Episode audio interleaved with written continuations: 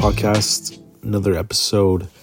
Um, as always, this is Justin, and yeah, pretty consistent so far. You know, uh, maybe one day I will be so consistent that I don't have to keep reminding you that I've been consistent.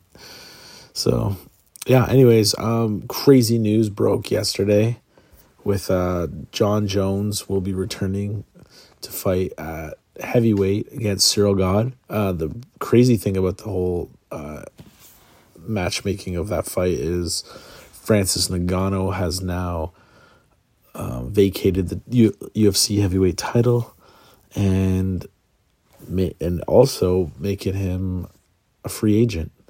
I guess the UFC has released him or he's quit, you know, like who knows, right? There's so much we heard Dana White's side of the story. We haven't got Francis' side, so it's definitely interesting. Um, it's definitely to shake up the heavyweight division in the UFC. And honestly, what I want to talk about is how it how it uh, relates to Curtis Blaydes. Um, honestly, I've been a fan of his for a while. You know, it's hard not to be. Uh, he's a great fighter. You know, he's down to earth. He's pretty respectable, and he just goes in and fights. You know, he tries his best. He may win, he may lose, but at the end of the day, Curtis Blaydes is a great uh, mixed martial artist, and it just sucks to see that um, he constantly is getting jumped over. Um, I guess in the lineup of uh, the heavyweight division. You know, Jon. I honestly think Jon Jones versus Ciryl Gane is. It's not a fight I was really wanting to matchmake with. It was always either Stipe versus Jon Jones, Francis Jon Jones, or personally Curtis Blaydes. I think Curtis Blaydes uh, against Jon Jones would have been a better matchup instead of Ciryl Gane. But hey, I guess Gane just recently fought for the title. He beat Tai Tuivasa, but hey, there's Curtis Blaydes. You know he beat Tom Aspinall, so that's a that's a huge win. I honestly think that's a bigger win to grant a title fight um, than beating Tai Tuivasa. That's an opinion, you know, um, but look at the record. Like Aspinall was basically set up to fight Curtis Blaydes, and uh, with a win over Blaydes, he definitely would have been fighting for title. But Curtis Blaydes had a different outcome of that fight in mind. he was rocking him pretty quick until that injury happened. I honestly think it would have been over even before, like, or sorry, not before, but uh, yeah, I guess it would have been before the injury. You know, I think he would have finished him. He was just, I don't know, he looks so good, and it's hard to see that a guy like him is getting overlooked for I don't know why. I honestly don't I don't get it. He's a great fighter. Um, I've never seen a guy so overlooked when it comes to matchmaking. But Curtis Blaydes hasn't fought for a title. And I think they kind of know he's not like a big talker. You know, he doesn't really talk smack. You know, he doesn't really go on the mic and just be like, hey, you suck and this guy sucks and I'm the best and everybody blah blah blah. You know, he he doesn't do that. He he's respectful, and he's a hard worker. Like, how can you not get behind that as a fan of the sport? A lot of these guys see Conor McGregor and um, Colby Covington, and they just want to be like, "Hey, that's cool," you know, like. But sometimes it's kind of not. It's not really something that the sport has, you know. You gotta you gotta make that character and it was cool back in the day when like nobody wanted to watch a sport and now we got like different skill sets, different, you know, breeds of fighters and it's like, okay, well we've established what we wanted. You know, we got the character fighters, you know, kind of slipping away. But uh, you know, it's we only had that so we can get eyes on people. You know, look at Tito Ortiz. He had to separate himself somehow, and he did. He got that blonde hair, fire shorts, um, Chuck Liddell, mohawk, blue ice um, shorts. So there's a lot like Tank Abbott, beard, just like his background, right? Like just crazy crazy um, gimmicks, I guess you could say.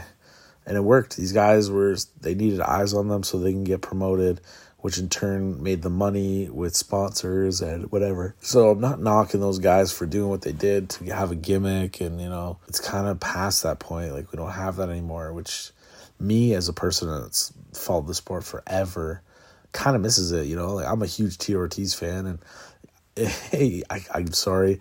I apologize if everyone's listening to these and they're just getting bored because I keep bringing up Tito. Yes, you can call me a fanboy. You can, whatever. I'm a huge fan only because he got me into this amazing sport, right? Like, I, if I, if it wasn't for him, I wouldn't have all these posters on my wall of like fights I've been to and, um, you know, legendary fights between like Randy Couture and James Toney, you know, like, fights like that. You know, it's crazy. Um, anyways, going off a little tangent there, but anyways, yeah, Curtis Blaydes doesn't do that. He doesn't talk smack. He is as real as it gets. You know, like. He's that definition of the old school UFC tagline, as real as it gets. He is a beast in that cage. You know, sure he's been knocked out a couple times, but if you're gonna get uppercutted by um, Derrick Lewis, you're going out too. I don't care. I don't care who, you know, says anything about Blaydes getting knocked out or whatever, or how bad it looked. Anybody gets hit cleanly by Derrick Lewis, they're going to sleep. Like, and Curtis Blaydes was winning that fight. A guy that wasn't supposed to be winning. Like, he goes out and wins, and people forget how good he is. So, I don't know. It's it's kind of disappointing. I don't really get disappointed when fights are made. Like Gane versus Jon Jones, that's a cool fight. That's a that's a money fight. But realistically, who is asking for that fight? I know I didn't really hear many people saying Ciryl's name against uh, Jones, but I guess with Francis Ngannou I don't know, like Stipe, Jon Jones would have been cool. I don't know. I guess Ciryl was more active, but I don't know. It's I personally think now Curtis Blaydes is going to be in a put in another position where his contention spot is threatened uh, when he fights Sergey. Um, but yeah, I don't know. It's crazy. It's crazy how this sport works. You know, some guys have an easy path to the title, some guys don't. Um, I guess it's all you make of it because I, I, was reading Chris Blaydes' response and he's cool with it. He just wants to fight guys ahead of him.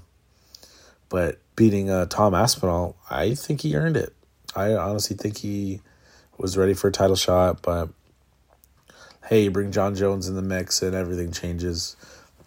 Dude's a huge money draw, and he's always been that way. You know, he's since he's been winning titles. You know, he's undefeated basically. Um, the only person that's beat Jon Jones, in my opinion, is Jon Jones.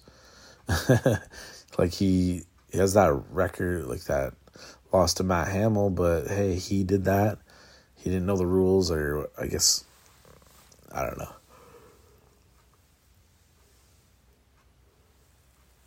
But like I said, Jon Jones always beats Jon Jones. Um, but yeah, he's always been a draw for the sport, and Dana White sees that hey, we're losing our champion. Maybe it's because one of I guess I don't I don't know the whole story, but I guess one of Ngannou's family or uh, friends of family was wearing a PFL T-shirt, and I, don't know. Maybe they think he was in discussion with the PFL, but why not, right? Like he's a he's looking for the best for him and his family. I think he knows he doesn't have much longer in the sport. You know, because heavyweights don't really have a long lifespan in the division. And it's not because they're out of shape or whatever, but there's a lot of damage they take. Like one punch, it can put you back a few months. you know what I mean? Um, so, hey, it's interesting. It is a very interesting uh, time in the heavyweight division, but hey, we're we're kind of used to it. Like, uh, Bas Rutten did it. I'm pretty sure Randy Couture did it. A lot of these UFC heavyweight fight um, fighters, they did the same thing. They wanted a bigger contract, you know. They want more money. They just leave. They'll leave. You know, they don't. They.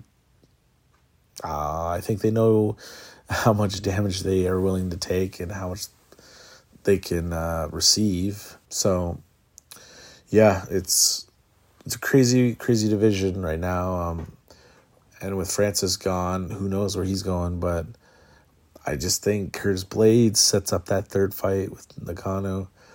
He's just that's his kryptonite fighter for sure. Like I wrote an article about um, kryptonite fighters.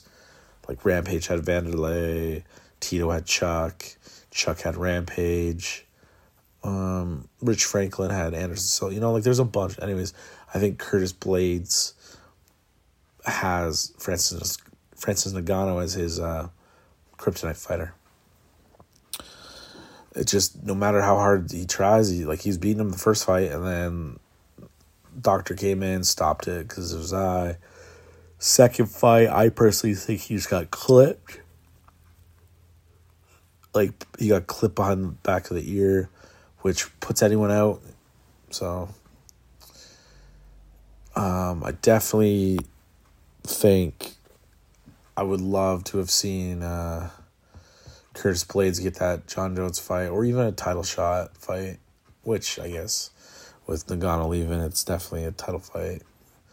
So it is what it is, I guess. It's the sport of MMA, which could put an asterisk beside it and call it the business of MMA. You definitely have all these people that are in it for the business, and Jon Jones will make a ton of money for the UFC when he returns. You got the new fans, you got the old fans, you got fans that like him, you got fans that hate him that are gonna tune in for that fight. Not sure what Ciryl brings to the table on this one. You know, skilled fighter. Don't get me wrong. Like I'm not trying to be like this guy sucks. You know, he's not gonna do anything. Blah blah. blah. I just don't think he is much of a draw. You know, he's not that blockbuster type fighter to equal. You know, like Jon Jones. Um, at the like the pay per view like for people rushing to get the pay per view. Yeah, I can't even talk. um, but like if it was Jon Jones versus Ngannou, damn, that would have been huge. Um, I know a lot of people hate the Curtis Blaydes fight, Jon Jones, but hey, why not? I think Blaydes is a definitely more well-rounded heavyweight fighter that would showcase um, Jon Jones' heavyweight skill set a little bit better than Francis Ngannou. Um, not sure what Ciryl's going to bring to the table against Jones. Who knows even if Jon Jones is like, I'm talking as if Jon Jones is going to be a like destroyer at heavyweight. He's a light heavyweight. He's coming to their world. So, hey, who knows, right? Who knows? I just uh, really would have preferred Curtis Blaydes to get some recognition. He just seems overlooked. Nobody talks about him at all until he po- like comes out with a post and no one's saying like, "Oh, why didn't Blaydes get it?" or it's just it's the weirdest thing is the guy can't get promoted when he's the best. He's one of the best. So interesting fun fact. Almost interviewed uh, Curtis Blaydes back in the day when uh, I was with uh, One Up MMA and uh, No Filter MMA.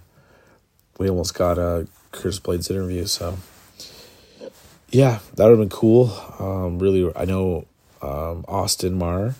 He's uh, been on like this podcast before. He's got a Curtis Blaydes interview, which is pretty cool. I edited it. You know, I put a little bit of flair in the beginning and stuff.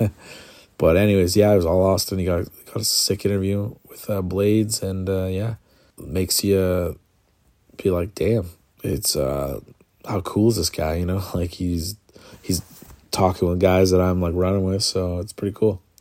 Anyways, that's a little my my one little fun fact that I have. Uh, I'll throw in like a personal fun fact, I guess. Anyways, I think that's it. I think I rambled on enough, and uh, you're probably getting ready to turn it off. So appreciate you guys listening, and uh, yeah, definitely uh, have fun with doing these. So yeah, thank you if you listen and uh, appreciate it. All right, peace.